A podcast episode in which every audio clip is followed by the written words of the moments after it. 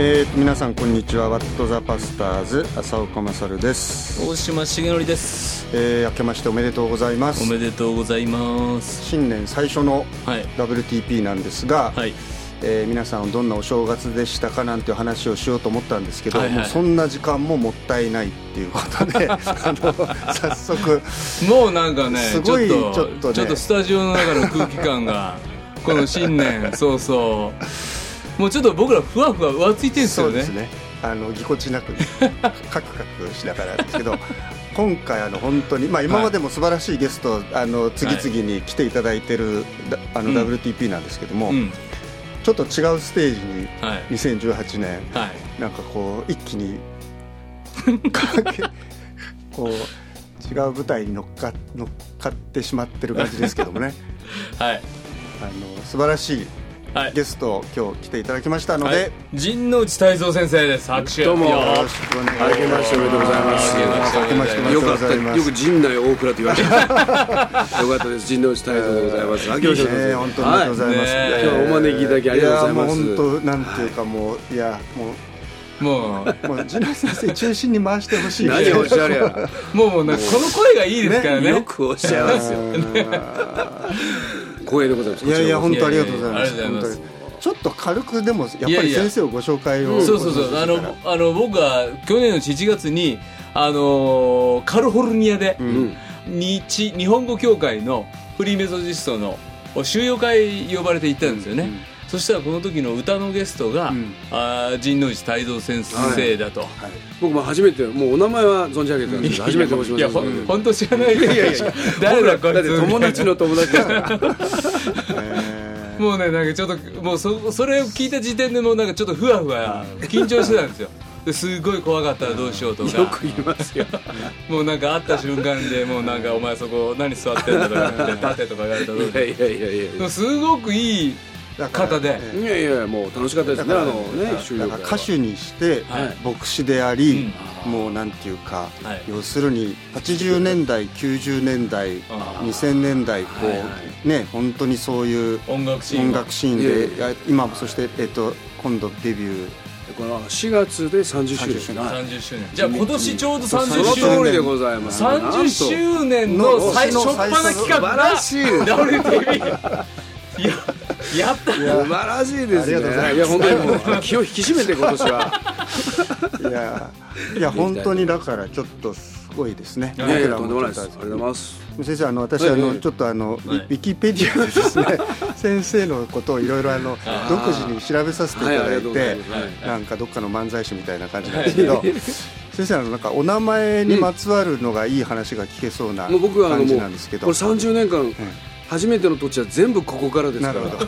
鉄板な。鉄板なんですよ。僕陣内泰造ってよくあの陣内大倉って読まれちゃうんですけども、これ僕の名前だけ見たらちょっと立派な名前じゃないですか、ええなんかねちょっとや、なんかやりそうな、芸芸名じゃなくて。ゲームじゃない本名なんですよ。本だからこれは僕の親父の画策なんです、親父はあの、ん。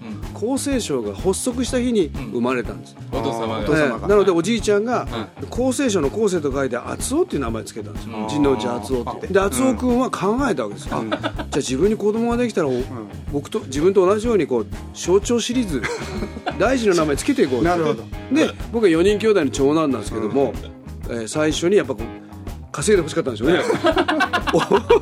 お 大倉賞の大倉を取ってはい。陣内泰造になったんですよ、はい。でその次の一つ違いの弟がいるんですけど、次男は文部省の文部で陣内綾部っていうんですよ、綾部。うんうん、で三男坊がね自治省ってあったじゃないですか、はい。今総務省に、陣内自治と書いて陣内治っていう三男坊がいるんですよ。で4人目が、あのー生まれる時に、父はこう通産省の通産でみ 道夫とか外務って書いて陣内トムっていうのもいいけどいやー陣内優勢もかっこいいっていろいろ言ってたんですけど、あの大島先生もあったうちの妹、はいはいはい。女の子が生まれてきたんですよ、はいはいはい。でうちの父は教会員の方々からもう大反対食らって、女の子にちょっと省庁の名前つけてやめた方がいいってみんなに反対されたんで、初めて4番目にハンナっていう名前で、違う路線で。ええ、でもその陣内とハンナのバランスが悪いとかなんか言っちゃって 模範の範に奈良の名と書くんですよ、あ漢字で。ええ、なんか奈良の師範学校みたいな字面なんですけどこう そういうもう何かがあるお前っていう感じなんですよ。でまあ4人で子供が終わって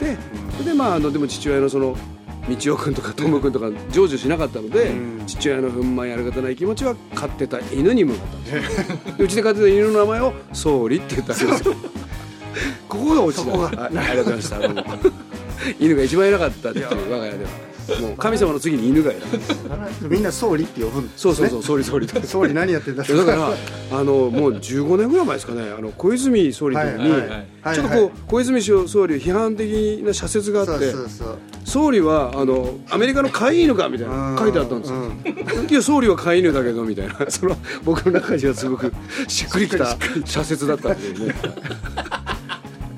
うちでは総理って言った方が犬だったんです最高ですね。はい。だから先生だからなんかあの省庁再編の時焦ったってそうもう焦ってだから僕このネタはね、おじさんおばさん相手はどっかんとか受けるんですけど、最近いろんなこのあのキリスト教主義の学校とか行って、はいは中高生にはちんぷんかんぷんですよね、僕財務ですからもうね。でも名前変えることはないです。財務。それもそれでなんかでもちょっと外 外国人っぽい。ねあなるほど財務。はい財務 すいません。いや。僕今日初めてお会いしてるんですけどね。大丈夫です。まあそんなあの鉄板ネタで30年やってきてますけどそうですか。い。やはいすごいよとでもそれはでもお母様はゆるお許しになられた？なんでしょうねきっとね。おふくろ稽古って普通に頑張ります他人なんでね、もう好きにすればってはいそう感じでしょうんね。なですかね。はいまあそういうネーミングが僕の名前に浅はかな。先生お生まれになった環境は？あの山口県宇部というところで、えあの日本キリスト教団の宇部緑橋教会という教会があって、そこのあので生まれ育ちました。と牧師先生牧師のそうそう。昔ながらの、うん。なんていうんですかね教会があって、はい。横に牧師館があって、はい。みたいな、はい。僕が何してもあの今日は人の大あの教会の長男さんは真っ赤なつなぎ着てたとか もう何してもこう近所中に話題になるようなもう皆さんからも見られてるようなそういう、はい、なんで真っ赤なつなぎ聞いてたんですか？えーとね流行ってたんで ほんでもう真っ赤なつなぎ着てあの郵便局のあのあのアルバイトあるじゃないですか、はい。はいはい年賀状配りはいはいはいあれやってたんですよ、へー。目立つかなと思って。えー。音楽はもうその子供僕はね小さい時から。あの最初はあの小学校あ幼稚園からね中学生ぐらいまでバイオリンを習ってました、うん。まあ、おふくろの夢が4人兄弟いたんで、うん。なんかこうカルテットをね、はいはいやってほしいみたいな,、でも、まあ、男の上上男3人はもうみんな中学生ぐらいで色気づいて あのバイオリンやめちゃうんですけど、うん。妹だけいまだにねあのビオラとかバイオリン。そうすっごいお上手なんですいやいやいや僕もねコンクール出たり、まあうん母が本気モードだったので、うん。礼拝のあの昔板だったんですけども、チョークで丸して、うん。ここから2時間出ちゃダメって言って、練練習しなさいってへー。コンクールの前とか「はーい」とか言いながらちょうど陣内家にあのラジオカセットカセットデッキがあの訪れたんですよ、僕コンクールの曲練習して、は1回練習したのを録音しておくんですよ、うんうん。で2回目以降はそれプレイして 俺は漫画とか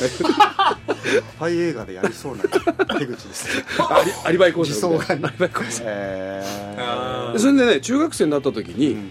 ある発表会の時に自分がバイオリンを弾いているあのこう写真をもらったんですよ、うん。で僕らの時代はあの公立の中学校は全員丸坊主だったんですよ、はいはいはい指で掴んでそれ以上伸びてたら伸びてた。らはいはい。あの高速に入るうんねで自分が写真見た時にバイオリンと丸坊主ってこんなに似合わないんだって思ったんですよ。でもそこでもあのあのこうちょっとこう色気が出てきた中学生としてはもう,、うん。もう自分の美学じゃないって言って、うん。もうバイオリンやめるって言って、あのドラムを始めました。うん。イアン・ペースが大好きであのうんねドラム始めて先輩たちのバックでドラム叩いたりしてたのが中3高1ぐらいまでですね。で高校でも高校1年ぐらいの時に自分のボーカルのバンドを組み直してで高校生ぐらいからもうバンドをバンドで。バンドバンドやってたんです。ようん。もう基本じゃあ音楽はもうずっとあったっていかそうですね。んでもやっぱりあれですよ。歌に関してはそのあのこうほら季節季節に聖歌隊作るじゃないですか、うんでもやっぱりこう聖歌隊に入って縦横無尽にあの 歌うのが好きでした。だからうん。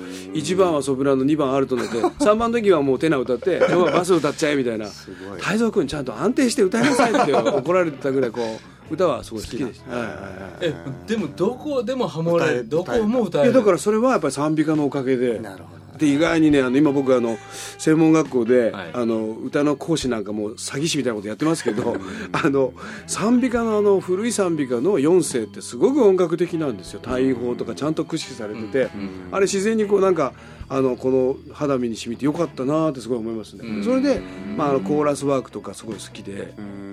でそれからなんかまあその音楽やることに歌には生きたかもしれないですね。なるほどね。えもうそのなんていうかばそのドラムに移って、まあ、はいそういうロロックとかやって、えはいはい。そういうのは当時は当時って、まあ、多分僕先生よりもちょっと年下ぐらいなんで、世代はあんまり変わらないと思うんですけど、うんうんもうそういうのはもう結構自由な音楽やることのいやでもねやっぱりその、なんていうんですかね当時はやっぱりあのここにいるおじさんたちは多分一緒だと思うんですけど、うんうんロックは不良がやるっていうね教会で手拍子とんでもないみたいな、うん。そういう世界ですから、うんやっぱりこうちょっとこう「ああ」みたいな。なんで大蔵ちゃんはもうエレキ始めたの？いや、うん。ドラムだから 電気は使ってないですけどみたいな。それもそういうエレキ。エレキ。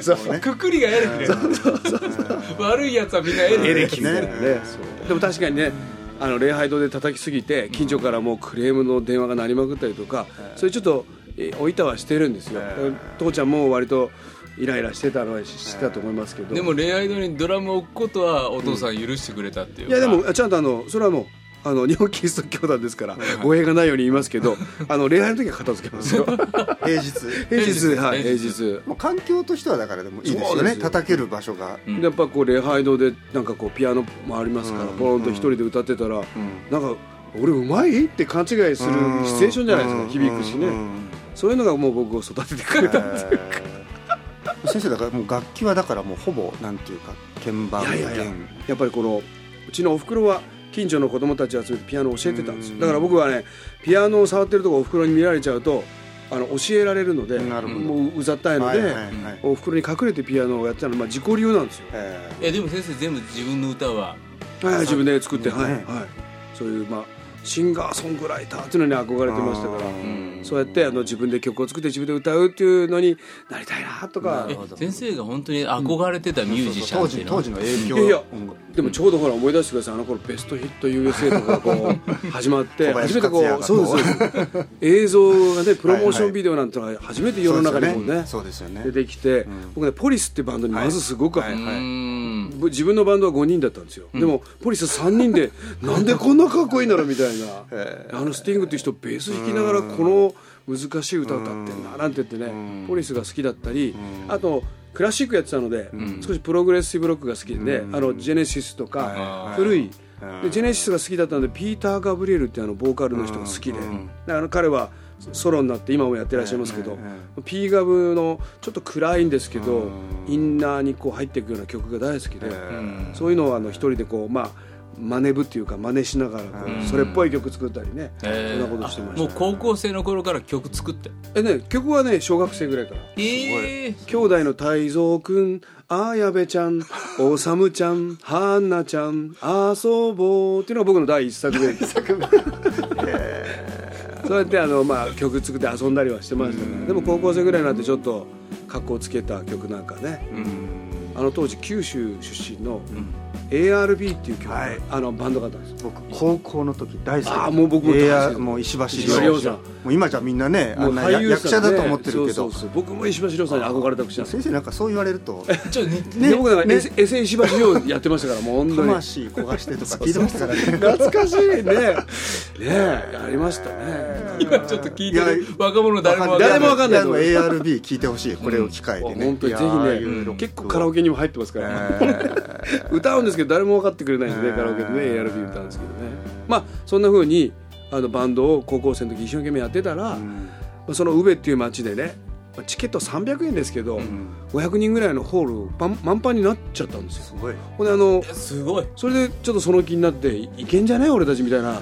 ちょっとその気になってるうちにあの、まあ、僕は他のバンドのメンバーはみんなあの ちゃんと大学に合格するんですけど僕だけ浪人しちゃうんですよ、うん。みんな何？結構勉強してたの？みたいなえ俺だけ？みたいな でその頃にね僕は、あのあのすごく2歳ぐらい年上のあの女性に恋をしてしまったんですよ、浪人中に、ん。まあまあちょっと今考えればちょっと現実逃避なんですけど。でその方がねあのあるその当時今はもうそういうふうに言われるけどその当時新興宗教と言われてる方の,、そのなんか神ちゃんはうん。三代目のクリスチャンで,、ん。で私のところは何々のん。三代目だから、私たちに未来はないのって言われて 振られちゃうんですよ。えーで僕はそのその宗教の批判本とかも10冊ぐらい読み漁って、もうなんかこうこうなんかこう頭の中かたくなになっていくんですよ。今考えれば多分別の理由だとは思うんですけど絶対別の理由でこ振られたと思うんですけどでそんなことやってたら親父がね、うん。いやあのいやお前ねそんなこと傾いてるけど、んその俺たちだってね全然関係ないとこから見たら、そうか変わんないよって、うんだからあの何々だけこうそんなかたくなにね、そのはーって批判したってしょうがないよっていうことを言われた時に、そう言われてみれば僕がこう教会の中で、うん。キリスト教の文化で育ってきて、ん。まあなんてことない空気感。うん。でも外から見たらきっと違うのかなみたいな、うん。え僕はどういう世界に生きてるのかなってふと考えるようになって、少し、まあ、客観的ってことはありえないですけども、客観的風な感じでね、うん。自分のことを見てみようってことから少し考えてたら、あの関西学院大学に小林孝先生っていうね、ん。あの比較宗教を比較宗教学を割とやられる先生がいらっしゃって、うんまあ、その先生の著書みたいなうん。ぶち当たってるうちに、うん。じゃあ僕漢学の進学部に行こうって思い始めたんですでまあまあおお父さんお母さん大賛成ですよね。うんうん。まあね進学部。息子この不良息子がよくぞみたいな。僕はそれでそうやってあの、まあ、面接の時もねこういう経験からその自分のことを少し全然勉強してなかったんで勉強したいですみたいなことで、まあ、大学に入るんですけど。でも同時進行で、うん。あの音楽をやっててうん。それがあのなんです当時ほらポップコーンって覚えてないですかはいはいはいねはい。妻恋本線はいはいまあね。でそのさっき言った失恋の出来事を曲にしたらその曲がその妻恋温泉会までトントン拍子で行っちゃったんですよ。えでその賞をもらったりして、何度か妻恋温泉街出てて賞をもらってるうちに、まあ、人脈ができて、うん。僕もデモテープを送り続けてたんですよ、うん。漢学の進学部に行きながら、そしたらあのデビューできそうだからちょっとお前どうする？出てくる？って言われたので、もう速攻3秒後に行きますって言ってこう 漢学の進学部を、まあ、夜逃げするんですね、でも夜逃げする時も僕あのおじきもですねその関西学院大学のこう関係にいたりとか、で父、まあ、親戚に牧師が多い、そういうちょっとね。なるほど。親族中みんなあのなんえ泰造は芸事に身を落とすのかみたいな。それぐらい言われて大反対されたんですけど、うん。まあ、僕はもうじゃあ、あの席は残しておきますと、うん。ね、席は残しておきますからちょっと行かせてくださいって。まあ、学費も自分で払いますから、うんで行かせてくださいなんてことで僕東京に出てきて。でもあの当時ね牧師の息子は半額だったんですよ、そういうルールがあって。うん。なので俺もなんとか払えるかなと思って東京でこう、ん。学費を払いながら僕がいない教室で陣内君って言われながら。そ れ でまあなんとかあの2年後ぐらいにデビューできたんですけど。それデビュー先生何年？1988年ですね、うん。ええ。でちょうど関西学院大学にいた頃85年ぐらいで、あの阪神タイガースが優勝して日本一になったん。であの時甲子園でバイトしてたんです僕ジュー先生スリーサイダー阪神ファン。阪神ファンですえこここの。ありがとうございます。ありがとうございます。なんですか？いやもう。ごめん俺貧縮でいいですか？いやいやいやいやいや。爆弾発言ですか？いやいやいや。僕は僕はあの生まれ持っての話を。あそうですか。大島さんは途中から改心した。僕うちの妻があの虎吉で。あそうですか。はいもう虎子と虎姫って自分で言ってますけど。そうですか、はい、もそう熱狂的な阪神ファンであなたが悔い改めない限り結婚しないぐらい それで阪神ははいねじゃあその時に甲子園にいらっしゃった。あのねそうですあのバース掛布岡田のはいはい3三連発。本を僕バイトで見てます。ええ見てますよ。ジュースでサイダー。ポップコーンサンドイッチいかがですか？とか言いながら。もうその時俺嬉しくてもう7回ぐらいから自分のあの黄色い売り子のハッピー脱いでで自分の財布から自分で売ってたサンドイッチとジュース買ってもうアルプスの上で嬉しくてもう観客になって。見てあれえ三連発？見ました。ん僕はすごい時。僕はもうテレビの前でもう正座しながら 夢じゃないかと思っていやーあの時中学生なんですけどなるほどね。まさかねまさか。うんしかもみんなバックスクリーンにこうね。マッキー様よみたいなね本当にね。もうあの牧原のうなだれた、え。いやーもうあれは本当に素晴らしか忘れられないったですね僕それをま生で見ちゃったんでもう一生ついていきますっていう。あまあ、それまではね、まあ、父親の影響でねーうん父親はその、えー例えば巨人とか、はいはい。自民党とか、うん。はい。えー北の海とか、はい。どうも嫌いみたいで、ああなるほど。社会党とか、うんあの阪神とか解決とか 2番目ぐらいのが好きなんですよ。ほんで1位倒せ1位倒せみたいなことをやってるんで、まあ、それで僕もそういう感じになところがやっぱ阪神のその直に見てからはやっぱあの年本当に西武破って日本一になっちゃったんで、それからもう本当にずっと大好きですけどねよくあの阪神タイガースのファンと クリスチャンダブったりとかね。ね。そうそうそう切ないまだ阪神ファンじゃないとね救われてないとか言って友達いましたからね。えーいやいや嬉しいですね。いやそれですか。お二人が僕品種だばあのダメなのがあるんですよすいません。そこでバイトしてたっていうのにしましたよ。羨ましさをそれでまた尊敬度が上がる よかったもうあれね。それでまあええで東京出てきてからはうん。あのーまあそうそうあよくあるんですけどね、このこのレコード会社とこの事務所でまあデビューできるからおいでって言われて、うん。まあ行きましたけど、で呼び出されて「しのちすまんあの話なくなった」って「ええ俺全てを捨てて東京来て？ええ東京来たそうですか。ねなんかこうあのペテロ的な気分ですよ、いつも俺全部捨ててきてるのに 何ももらえないんですか？みたいなそういう。だから結局そこから少し時間かかって、はい。あのまあ、デビュー浪人みたいな、あのバイトしながら音楽作ってバイトしながら音楽作ってって、でそのうちあのあの、まあ、当時ファンハウスっていうレコード会社でデビューできて、それが88年の4月でした、4月1日でしたね、どうだったんです。でまあでも一応僕はあのそうとあの親への言い訳のようにこう進学部に学費を払いながら、ええ。一応その当時はその大学生がデビューみたいなことをちょっと肩書きなるほど、うんそんな現役学生そうになそうそう。るしたっていう。なるほどえーなるほど。そうですね。先生の時はもうじゃあもうソソロではいはいそうではいあのシンガーソングライターっていう感じのくくりで「あのモラトリアム」っていうもうそのまんまじゃんっていうタイトルですけど「モラトリアム」っていうアルバムでデビューしました。でデビュー曲が「糸小さき君のために」って言ってねでアルバムが「モラトリアム」って言ってもうそのまんまじゃんっていう感じのデビューでしたけど。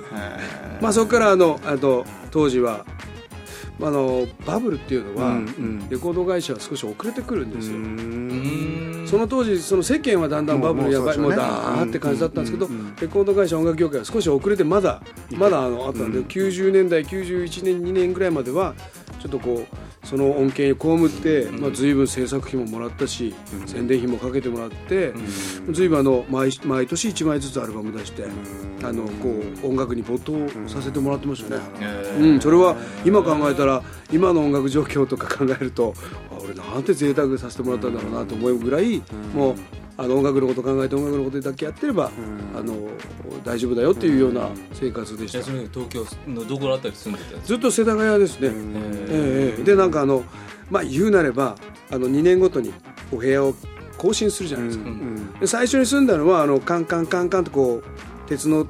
あの階段上がっていくような5万円のアパートだったんですけど、で2年経って、今度はあの下北沢の10畳のワンルームに変わるんですよ、でそのまま2年経ったら千歳船橋のなんか 2- 2- 2DK とかに変わるんですよ、また2年経ったら二子玉川の 3LDK とかに住むんですよ、そういうふうにこう順風満帆にこう感じて気持ちよかったですけど、まあ、それはちゃんとあのその後のための前段階ってことで そのドーンっていくための上からもう神様を上げといて落とすなみたいな感じでね。まあ、その後にまあいろいろあるんですけど、まあ、93年4年5年6年ぐらいまではあのそういうふうに88年から90年代中後半ぐらいまでずっと音楽のことをやってたんですね。うん。ところがあの契約とかうん。金銭とか人間とかいろいろあって、はい。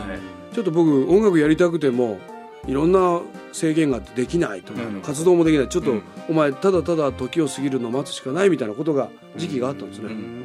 僕がもうちょっとあの外国に逃げたりとか、いろんなことがあってしばらくちょっと停滞してた時がうん。ありました。90年代後半に。うん。でその後にまたレコード会社変わったり事務所事務所変わったりなんかして、ちょうどあのそのあの、ね、娘さんが好きだった近畿の後ろで歌ってたりとか、ラブラブ愛してるラブラブ愛してるに先生ね。ラブラブオールスターズ。あラブラブオールスターズで歌ってたりそれが2000年年ぐらいかな。それからしばらく。僕ね結構ぼあの娘は今今だから当時はまだ生まれてまだちっちゃいから知らない。うん。僕その頃自分が好きで見てたんですよ。あれはやっぱ拓郎さんね。すごい番組です。拓郎さんがあんななことすることも驚きだったし、吉田拓郎さんが。でで本当近畿がどんどんギターがうまくなってきあのねもうそこそれこそアルフィーの皆さんとか、みんなすごい後ろでその中で先生も歌ってるっていう。いやあれはね本当に僕はまあそもそも拓郎さんとかベースの吉田健さんとかに誘われて、ん。あのこうあの出させてもらってたんですけど僕ら自身がよく並んでる後ろ、バックミュージシャンがみんなあの楽しんでましたね、うん。すごいな。一流のバッ毎回ねミュージシャンがいろいろうん。まあもちろんメインのゲストの方はあのうんメインですけれどもうん。この後ろのメンバーが少しずつミニマムチェンジするんですよ毎回毎回。でうん。2本撮り3本撮りぐらいな感じなのでうん。そこでまたうわーってなこの人と一緒できるみたいな毎回毎回ね楽しかったですよあれはね。えどんな人その時？いややっぱりそのあの、えっとギターが高中さんがいらっしゃったりとか、ね。そうそうそういきなりいきなりあ高中さんだみたいな。そうそうそう。それはやっぱり吉田拓郎さんの人脈なんですか？そうですね。拓郎さんの人徳というかまあうん。そうですよね。うんそうです。まあそういうことがあって毎回毎回楽しかったですねあれは。あの頃フジテレビ絶頂のそうですね。音楽うん菊池,、あの菊池新プロデューサー。もう菊池さんが だから菊池さんがよくご存知ですね。好きでいいんですかマニアックに言って。いや菊池さんが阪神ファンなんですよ、そうですで僕よく菊池さんと神宮球場でよく行ってたんですよ。でそれもあって神ちゃんまあよかったら出るんだったら出るよみた。いな、僕は最初あの夜のヒットスタジオとか出てる頃菊池さんはフロアのアシスタントディレクターだったんですなるほど。ええ AD だったんですそれがもうどんどんどんどんのし上がっていかれて、えー。よくご存菊池真の話するとは思いませんでしたよここで僕音楽トラさんとか大好きでああいう、うんね。11時ぐらいのはい音楽番組が今でもだから本当だからもうラブラブ愛してるこの前やるっていうんで娘と2人で感動を分かち合いながらね素晴らしい。そのなんかそのか過去の V にのところにうん。先生がちゃんと、ちらっと映ってますよ。あの、うん。近畿の方が手前にいるのに、うん。あの僕らが後ろにいるのに近畿と顔の大きさが同じなんですよ 俺たち3メーターぐらい向こうにいるのに近畿と同じ顔なんです僕とか中西慶三さんとかあのあのブラザートムさんとか。近畿の2人顔がちっちゃいですよね本当にね。いやいやでもいやいやそういやこれも本当家帰ったらもう娘にちょっと自慢しますよこの話。楽しかったですよあの番組は。ねでもあれで堂本兄弟になって今じゃもう、ええそうですよね。ね剛君なんかもあのアーティストギターですからね。本当にああいうすごいですよ。ねでもその「ラブラブ愛してる」の前に先生がもうピンやっぱりそうソロで出て、はいはいはいはい。ドーンといくじゃないですか、はいはいはい。うん。メントスの CM とかもそそううですし、ね。そうですよね。うん。あの辺りっていうのはもうなんか、どんどん歌が売れていく、そうですね。ひあのなんかあのいっぺん会ったぐらいの人が親友になっていくし。うーん。売れあ売れそう何で実感されたんいですか？やでもやっぱり実感はないですよ。本当に。そうですあのいわゆるお金っていうのも随分経ってからですしとにかくでも本当に忙しかったんですよ。もう本当にあの朝目が覚めて俺今日どこにいるのかなっていうのを感じてそれがやっぱ忙しかったです。ずっとマネージャーと。スケジュールがどんどん。はいはい。うもうラプロモーションと、プロあまあ、なんかリリースするととにかくもうプロモーションで全国回るんですよね、でその間にイベントがあったり、あの歌歌されたりとか、でその後に全国ツアーをこう組んでてでバンドで回ったりとか、うんでそれがひとしきり終わると分かってる陣の字にあの来月締め切りだよってその次のアルバムのああ分かりましたみたいな感じでもうとにかくこう自転車操業のようにこうやってましたね。うん。もうじゃあもうその自分のその曲作りみたいなのはもうそういうスケジュールの中ではい。もう締め切り。最初は楽しかったんですよ、もうもううん。あのの、ね、願った世界ですからね、うん。でもだんだんねなんか偉そうなこと言ってる割にはねだんだんこう1年に1回アルバム作りますよね、で10曲入り作る時に、まあ、僕2030ぐらいサウンドモチーフは作るんですよ、うんそうすると3枚ぐらいアルバム出すともう100曲ぐらい作ってる感じだから、もうネタがないんですようね、うん。んでどうするって言われてもまあいやもう徹夜しても何も出てこないし、まあ、とにかく刺激を、うん。え映画を見てね、うん。とにかく映画借りて映画見てそれに僕がエンディングテーマつけるとしたらどんな曲かなとか、うん。何か作るきっかけをうん。ね、うん。変な話あの彼女と別れ話してる時も頭のどっかでこれ歌詞にしたらどうなるかなとかなるほど。もうそれぐらいですよ、うんまあ、ちょっと麻痺してる感じですよ。なるほど。で僕はあのでまあねあのラッキーなことに危険ドラッグには行きませんでしたけど、僕は途中でもうちょっとね妥協したんです。あのそれまでは完璧主義者だったんですけど、まあ、僕の意見がもう70ぐらいしかないけどもう30足りないんだけど、ん。このアイデアをじゃあギタリストのあの30のあのアイデア使うしかないかみたいな、もうしょうがないってこうスタジオに入ったらあのそれが100じゃなくて150とか180に化けるわけですよ。うん。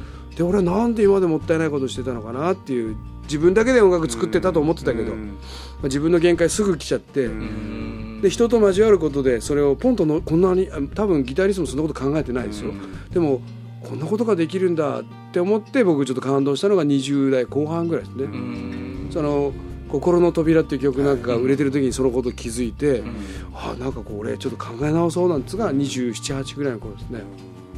そしたらちゃんとピーンとこうあの、うんあのこうちっちゃい頃からインプットされてますから、うん。言葉だけは、ね。いや神の国は あそこにあるここにあるんじゃなくて、ね、あんたたちの中にあるんだよってイエスのことがピョーって出てきて、やっぱこう人との関係性がこう個人を乗り越える時はやっぱり必要なんだなっていうのは僕は音楽で実感しましたね。ええ。そういう時もなんかやっぱりその聖書の言葉とかもう神様の存在っていうのはえずっとあるんですえいや僕は本当にね、まあ、これあの、えー、だっていうかこう自分で献身して、ん。あのこうクリスチャンになった方が羨ましいぐらい生まれていつの間にかお祈りしてるし、もうおじいちゃんおばあちゃんもそうですね。家が教会だし、当然こう例えば僕香港ですごく売れたことがあって、で香港に連れて行かれて、うん取材陣にね、有名な寺院で「太蔵さんちょっと写真撮りますから、拝んでください」って「いや、僕クリスチャンなんです。いや形だけですから、手合わせてください」って言われて、まあ、別にこわまでする必要ないんです。よ。こう手を合わせて目閉じた時にやっぱりその目の前に神社があっても、まあ、僕のには神様しかないわけですよね。でまあそういうふうに僕は育ったんだなっていうのは、あのやっぱこうそういうこう苦境に 苦境にあこう会えば会うほど、ん。すごい実感するわけですよ。うんあのこうよくある感じでね、まあ、毎週うちのおふくろなんかもあの濃いので「あん。た教会行ってんの?」とかこう、うるさいんですよ東京の電話そう。あもうね母ちゃんさ俺さ生まれて19まで毎週教会行ってるからさ、もう多分一生分もう出たと思うんだよ。もういいんじゃないの？って嘘吹いてましたけど、おふくらまそれ言うてもキャーッと怒ってるんですけど、でもまああのそういうふうに育ったので、うん。好き嫌い関係なくインプットされてるっていうのは何かの時にこうやってこうおっとっとってこう支えてくれるんだなっていうのはあのいろんなトラブルにやっぱりあってきたので、その度にやっぱこう思いましたねこう、おっとっとっとってこうこうなんかこう手が出てくるんですよ、ん。それはやっぱりそういうあなんかこうなんかこう自分がこうインプットされてきたものなんだなっていうのは全然それこそ20代はうん。盆暮れ正月ぐらいしか教会に行けない、でもち地方ででもね、忙しい中でパッとホテルで目を覚めたらあなんか教会が見えると思って、あ集合1時っつってたから行ってみようなんつって、そっと行ってみたりとか。でも少しあの名前が名前を書いたりすると面倒くさいのでこうしその他大勢みたいなスーって行ってこう入ったりとか、そういうことをしてたんですけど教会なんてのはもう少し遠遠かったんですけど、もう20代もうドーン売れてる時そう忙しくて。忙しくて、うん。でも中に先生の中にはずっとでもあったんですよね。でもそしかも歌詞とか見ると、なんかやっぱりそうですね。勝手にいやいやそうだと思います、うん。だから僕が詩書くなんて偉そうなこと言ってもやっぱりインプインプットがインプットですからね、うん。あのキリスト教関係者が見たらこの言い回しこれ怪しいなみたいな。え 怪しいじゃなくてなんか、うわでだからやっぱそれそれでうん先生が生きてたっていうことなんでしょうね。だから曲もあれですよいい曲できたこれ。いいじゃんと思ってて、でもなんかあれ似てるなと思ってあの盗作とかあっちゃいけないから。よく考えたらあこれ子供賛美歌そっくりだとかね。やっぱそういうのはありますよ。ね。ね。そういうことをちょっとこの辺りで、えいいあの、ええ。どうなんでしょうか。え いやいやこ最初からここに ローランドのキーボードがこう用意されてる感じでいつの間にここにいつの間にここにね。なんかやっぱり何の用意もしないのも失礼じゃないかっていうね。まあもちろんもちろん。このこんなでも俺が俺が来てんだぞと。ででも頼んででいやいいそれはそれはいやねそれはそんなことはもうねしちゃいけないっていうのと。いやいやもう大丈夫です。あのしっかり歌って後でちゃんと請求書を回します。からこれちょっと離れていくんでいいですか、はいありがとうございます。届きますか、はい。これねよいしょまさかこういう展開とは思いませんでした。いやいやいやいやいや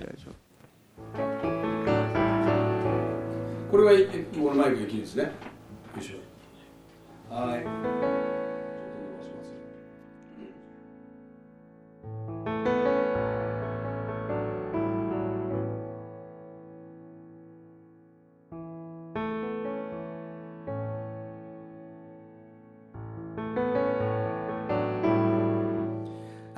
amazing grace.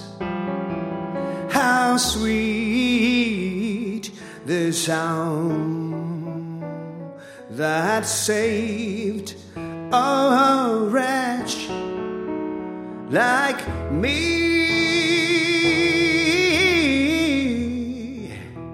I once was lost, but now now I'm found. Was blind, but now, now I see. Yeah. Oh, oh, oh, oh, yeah.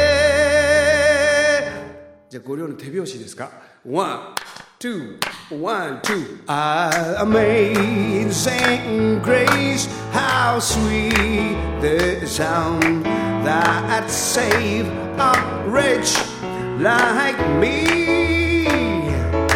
I once was lost But now, now I'm found. Was blind But now, now I see How precious did that grace, grace appear.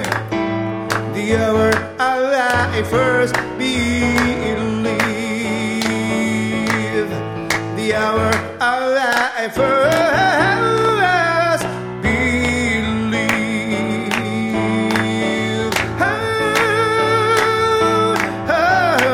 どうもありがとうございました。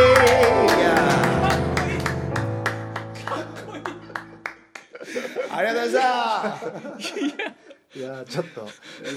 いやちょっと。こうやっぱり戻ってきました。よいやいやいやいや。やっぱり気軽に頼んじゃいけない。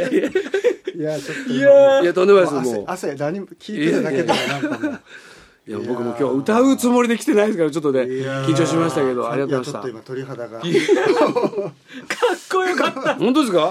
かっこよかった。いやもう巻き込まずにはおられなくてすいませんでした。ありがとうございいやますー。手拍子もありがとうございます。すごいすごいですね。すごいですよ。本当にすごい。本当ですか？そすいまんなせんこんな。いや最近もうあの50超えてあんま褒められることないの すごい嬉しいんですけど僕。ものすごい。ゾワゾワゾワって。あ本当ですか？よかったです。よはい。いやー。いやこんなすごい人と遊んでもらったんだってですね。何言ってるんですか？もうそんねなことないですから。いやーもう本当ね僕らはもうやっぱりねあのクラウド上だと。本当に。あの僕は神宮寺泰造って人がいるのかどうか本当に分からない もしかしたらいもしかしたらいないのかもしれない。牧師やってるって聞いてるけど嘘かもしれないと思ってたら。いやーよかったですいやいやーちょ今日までねね。牧師やっててよかった。ですね。こんな本出会いよかった。ないですもんないですありがとうございましたうんもうなんか、はい。い、やどうします？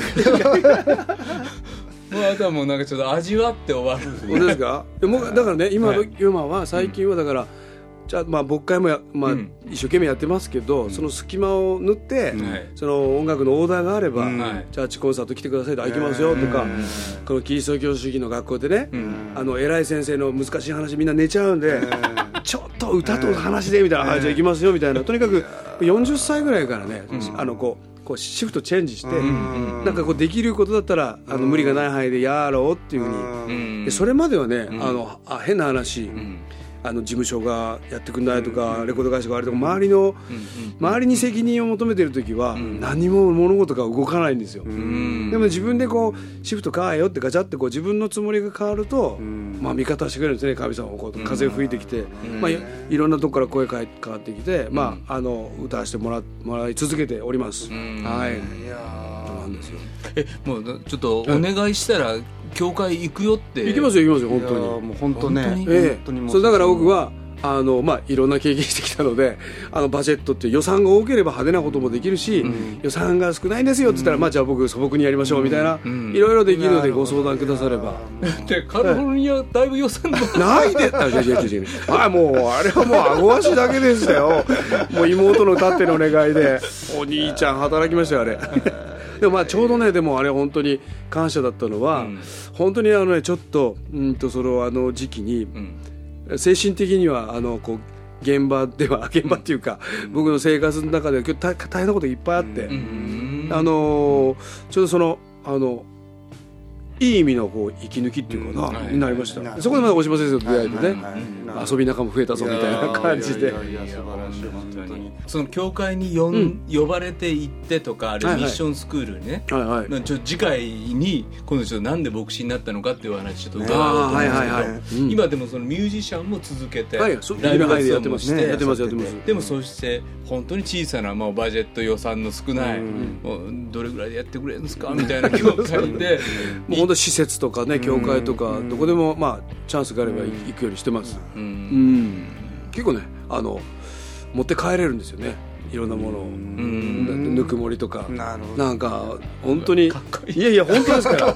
僕は僕はあの本当にあの説教があるじゃないですか、ん。毎週1回ね、うん。であのうちの うちの教会のメンバーの人は「今週先生どこ行ったのかな?」っていう 枕から必ず入るので、はいそういうあの、まあ、ある意味その御言葉の取り次ぎのためにもいろんなものを持って帰れるし、なるえーまあ、歌旅は大好きですね。なるほど。うん。でも僕は本当になんかあのすごい人だと思ってたんですけどこうやってなんか普通に喋ってくださるでしょ。本当にもう見せられました。ん本当やっぱもう先生ファンに。あ本当ですか？本当に。ざまあみろ。いや。本当に。いよね。いやいやもう本当に。よかったらついてきてください。いや本当にもういや本当感激しました。ありがとうございます。えまだまだちょっと、はい。まだまだ伺いたいので、はい。とりあえずちょっとじゃあそろそろ皆さんからのはい。お便り待ってます、はい。えーメールアドレス wtb.pba-net.com 番組の感想番組で取り上げてほしいテーマ、えーあなたの金魚何でも送ってください。えー、ツイッターもね最近いっぱいつぶやいてくださってるので WTP7 でツイートしてくださると僕らも見つけてグつけると、はいあのいろいろそれからフェイスブックページのフォローもお願いします。あといろいろまたねあのお正月皆さんどんな風に過ごしましたとかね。近況なんかをね、はい。教えてくださると嬉しいですはいなんか最近この1月ぐらいこんなことやるよみたいな宣伝とかあります？えー、と1月は割とないですね。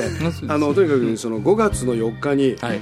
ゴールデンウィークの2日目ぐらいなんですけど、うん。あの30周年の,、えーあのコンサートを、まあ、あの吉祥寺のスターパインズカフェってところでやるんですよ、ん。まあ、ちょっとそれに向けてあの準備し始めたことでね、すごいうんすごいえいえとんでもないなりそうな本当ですね。よろしくお願いします。いやーこの神之内泰造先生、えー次回も出てくださいます、はいはいよろしくお願いします。それでは今日の「ワット・ザ・バスターズ」大島重則と陣内泰造とそうかもそれでした。